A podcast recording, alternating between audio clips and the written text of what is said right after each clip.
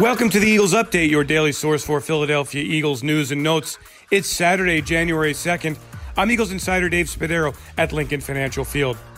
Running back Miles Sanders has 867 yards rushing in only 12 games this season, and he's got an outside chance playing against an outstanding Washington defense of becoming the first Eagles running back since 2014 to eclipse the 1,000 yard mark.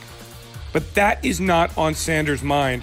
What's on his mind is finishing the season strong and heading into 2021 with a team that does not play the kind of football it has played so far in a four win 2020. How does Sanders explain the Eagles' disappointing performance? He breaks it down to basics. Honestly, uh, just not a whole bunch of smart football uh, throughout the whole season including all positions uh, throughout the team. Uh, far as offensively, not a very good execution from everybody, including myself.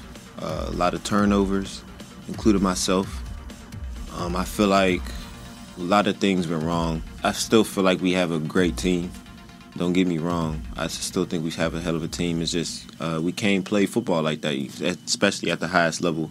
We can't make mistakes like that. We can't have pre-snap penalties uh, that's killing us and putting us in even worse situations throughout the game. It's, it's hard to win games like that. So I could just say uh, overall, just not playing smart football.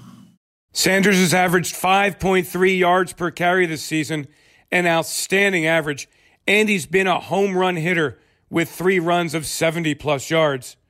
But at the end of the day, he'll remember 2020 in disappointing terms. And once again, it all comes down to playing smart football. All I can say is it's been, you know, very disappointing.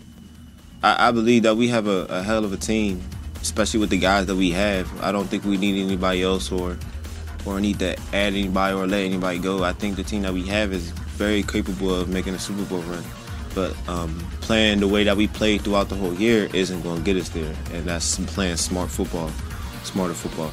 It's the Eagles and the Washington football team on Sunday night. The Eagles looking for their fifth win of the season. I'm Eagles insider Dave Spadaro. Thanks for joining me on this Eagles update.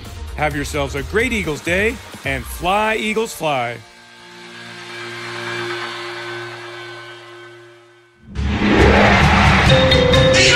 Eagles Entertainment.